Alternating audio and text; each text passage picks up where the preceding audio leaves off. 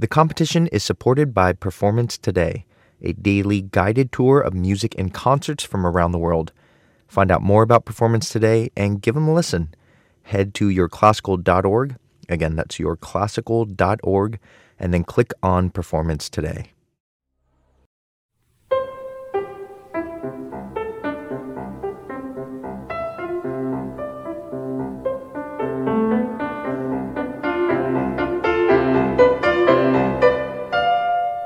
How have you been? Busy. I'm actually surprised that Jacques Marquis had the time to talk with me. He's the CEO of the Cliburn, and the competition is only a couple weeks away. But this kind of stress isn't new to him. Marquis became the president and CEO of the organization in 2013, just a few months before the last Van Cliburn International Piano Competition. He basically had to learn how to run this massive event as it was happening. And after the 14th Cliburn competition was done, Marquis immediately started to prepare for this year's event. I should look at my notes of 2013 when I came here just before the competition. And yeah. When you sit during the competition and look at stuff, you say, okay, how can we improve this? How can we make a difference between our competition and other competition? How can we be better at what we do, and how can we be ahead of the curve on what's coming up? I like that you said that, you question how can we make this competition different than the others. Is there anything specific that comes to mind when you're kind of reaching for that goal? You know, if you're a young pianist of 22, what will be the ideal thing? You win the Cliburn and you have a good career in the States. You win the Queen Elizabeth and you have a great career in Europe. And you win the Hamamatsu and you have a great career in Asia, Japan. But what I would like to do is you win the Cliburn and you have a career worldwide. That's the idea. And then we're pretty strong in U.S., but we can increase for sure, and it's what we have been doing, increase for sure what we can do in Europe and Asia for sure.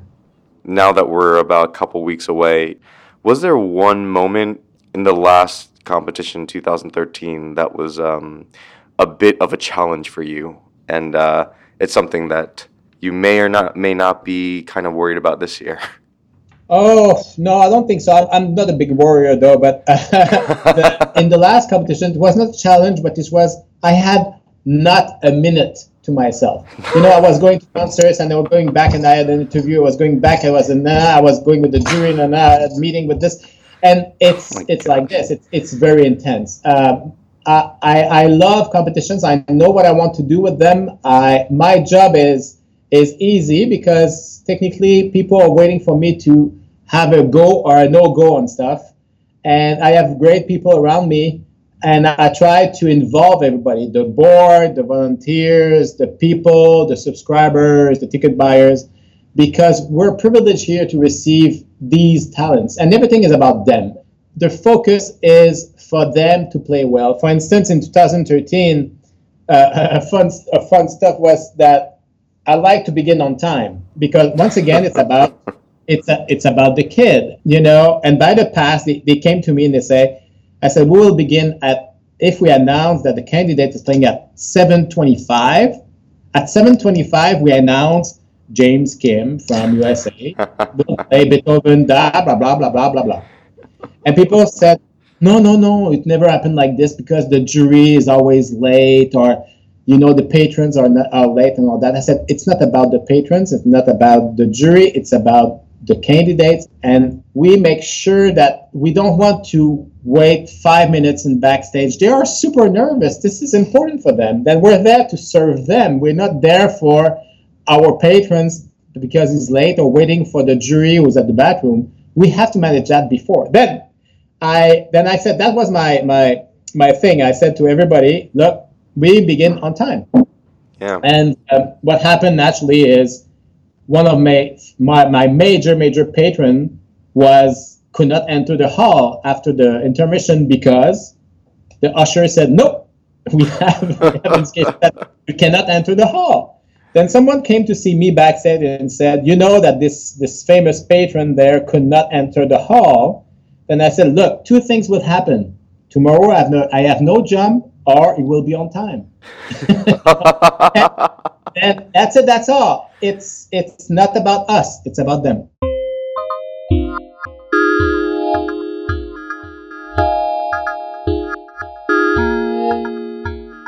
So let's get into it and follow up with this year's competitors who made it into the top 30. Sunna Park, Daniel Hsu, and Rachel Kudo, as they prepare for the most important performance of their lives. I'm going to start with the 29-year-old pianist Sunna Park. She's the one who was born in South Korea but moved to the U.S. to study classical music. Her sister actually competed in a previous Cliburn competition, but she didn't make it past the top 30. For Sunna, this is her last chance to make a name for herself at the Cliburn, since she's reached the competition's age limit. I think I'm a very anxious person, so I get like a mild like panic attacks during the day here and there. But otherwise, it's just the regular kind of stress, just having to practice and hear the things that I need to hear while I'm playing. I've been doing a lot of run-throughs, so like a little like mock recitals in my school and around Connecticut, so. Is there any particular section in a piece that is giving you a pretty hard time right now? I mean, it's mostly there, but then the commission piece. So they have commissioned a new piece for this competition, and it's actually in the first round. Yeah, so I'm still struggling through the notes because it's a really showy virtuosic piece written by Mark Andre Hamelin, who's also in the jury. It's really fast. There are lots of notes.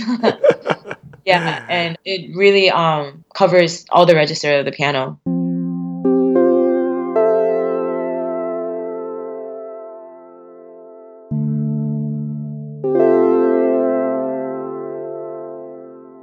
At this point, how many hours are you practicing for this competition? I'm not trying to do too much. That would also, physically and emotionally drain me. Yeah. But it takes me 3 days to get through all the pieces that I'm playing in the competition to practice them. But I guess while I'm not doing anything or while I'm resting or sleeping, my brain's going to process the other pieces that I didn't practice, hopefully. Oh my gosh. So that's... Oh, Sunna, that's so, intense. Yeah, I don't know how other people are preparing. So I asked my friends because, I have, these, little, panic attacks and blow-ups. And I'm just like, I wonder if everyone's as neurotic as I am.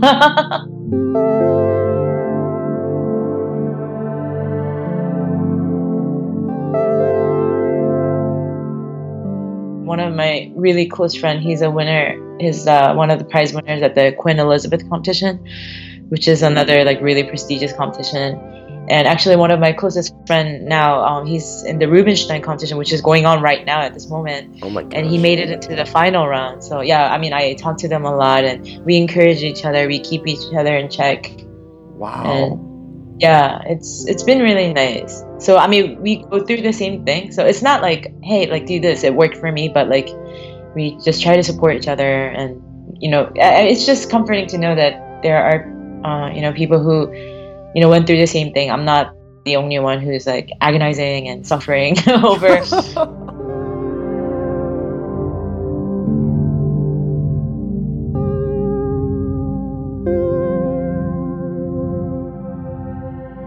Sunna isn't the only one feeling this kind of pressure. 19-year-old Daniel Hsu is the second youngest competitor this year, and he's also feeling a bit nervous. He's the one who got into the Curtis Institute of Music, one of the most respectable music conservatories in the country, when he was 10. And he somehow managed to have downtime to write for a tech blog, reviewing computers and phones before he hit puberty. Ugh, it makes me question what I'm doing with my life. All right. Let's get into how Daniel's feeling as this life-changing event is just around the corner. I definitely feel the time shortening and the deadline approaching. Okay. I'm not particularly nervous, I suppose. I just start to feel the pressure a little bit, you know. What kind of pressure? Well, you know, there's a lot of rep, and it's 2.5 hours of solo music, a quintet, and 2 concerti. Like, just managing all of that and starting the day and like realizing all the stuff you have to do is just like, oh, that's the troublesome part for me. And I think the Cliburn is one of the few competitions that asks for this much music. So that's the kind of pressure of like everything needs to be ready and good to go in a month, less than a month. That's the scary part. Speaking of music and your repertoire and all of the hours that you have to be practicing, is there a particular thing or passage in any of your pieces that you're performing that is a bit difficult for you? Well, it's funny you say that because in the first round, of the competition, I'm playing a work by Liszt. It's his own rendering of Mozart's Don Giovanni.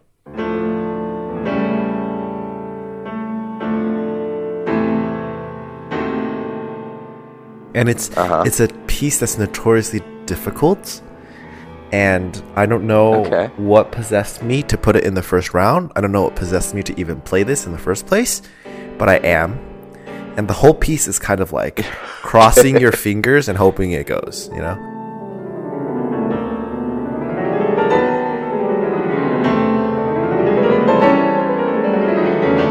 It's 16 minutes, and it's just never ending. And it gets harder and harder as it goes.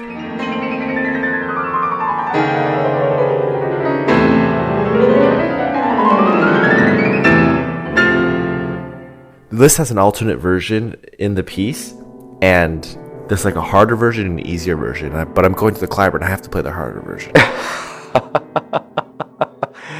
Daniel, why are you playing this piece? It sounds like a nightmare, man. It's a nightmare, but when it works, it's so fun. And my mentality is just going to be like, I'm here, I'm going to have fun. You know, back in 2013, there was this huge trend of YOLO, right? You only live once. This is YOLO. This is a YOLO moment for me.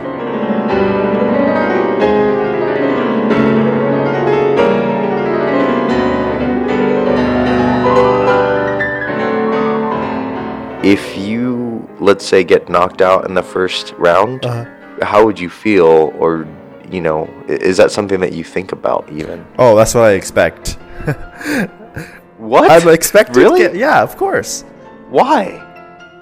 It's a huge competition, and I'm going to do my best, and I can't control the outcome. And if I get eliminated in the first round, which I'm expecting to be, I'm not going to sit here and lie to you and be like, oh, I'll be fine, it's a learning experience, I'll move forward. I'm gonna be really bummed for like 2 weeks maybe. I'll eat my heart out, but then after a while I'll just get back to practicing and get back to the grind, you know. Is it an Asian thing that you keep low standards so you don't disappoint yourself? Because I know all about that, man. I was going to say that, but then I was like, wow, that's so negative. But hey, since you said it, yeah, that's exactly how I feel. If you don't expect anything, you can't disappoint yourself.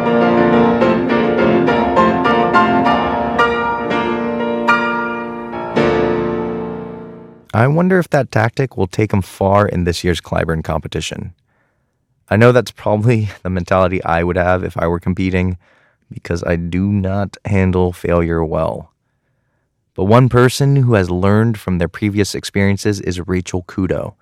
She competed in the Cliburn 8 years ago, but she did not make it out of the top 30. Like Daniel, she was unsure of herself going into the competition her first time around. Now, she feels more confident in herself and the pieces she's playing. But just like Daniel, she's keeping her expectations low. You can't go into these things expecting anything. I mean, that's just the wrong mindset, you know?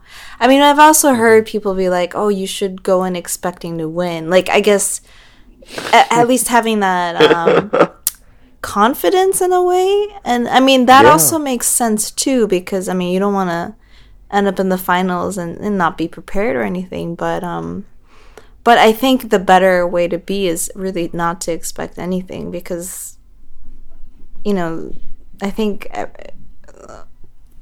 I don't know, discontentment in life is when you have expectations and then you don't meet them, or they're not met. So and also it's just a competition, and if you think about it, it's just I hate to say this, but it's just based on people's opinions. So that's why I think these things are so difficult with music and art. It's so subjective. And even when I hear a concert or a performance, and a friend is sitting next to me and he has, maybe the same training, or, went to Juilliard or whatever, he's also studied the instrument as long as I have, but he'll have a completely different opinion. And that's just the way it goes. So, but in terms of preparation, I didn't know what I was doing, before. I think, to be honest, really, I think, I don't want to say a different person, but I've certainly evolved a lot, and I'm just hoping to to play the best that I can. So.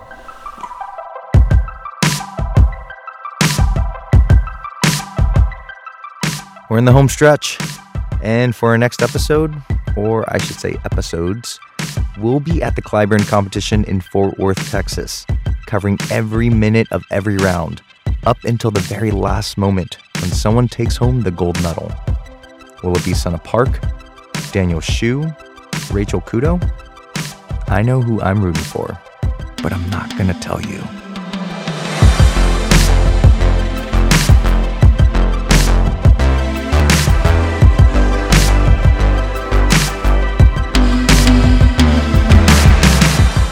Competition is hosted by me, James Kim.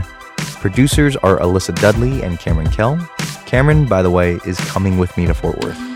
We're on a budget, so I hope he's comfortable sharing a bed with me. Hey, Cameron. And finally, thank you, Andrew Epen, for doing this outro music. Until next time.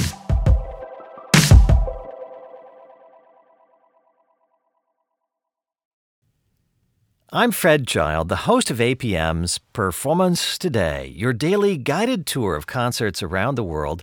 PT is glad to support this podcast, the competition, and by the way, I'll be there at the final round of the 2017 Van Cliburn competition. I'll be the MC for the awards ceremony on June 10th. Check out more from the Cliburn and from the classical scene around the planet. Go to yourclassical.org, click on Performance Today.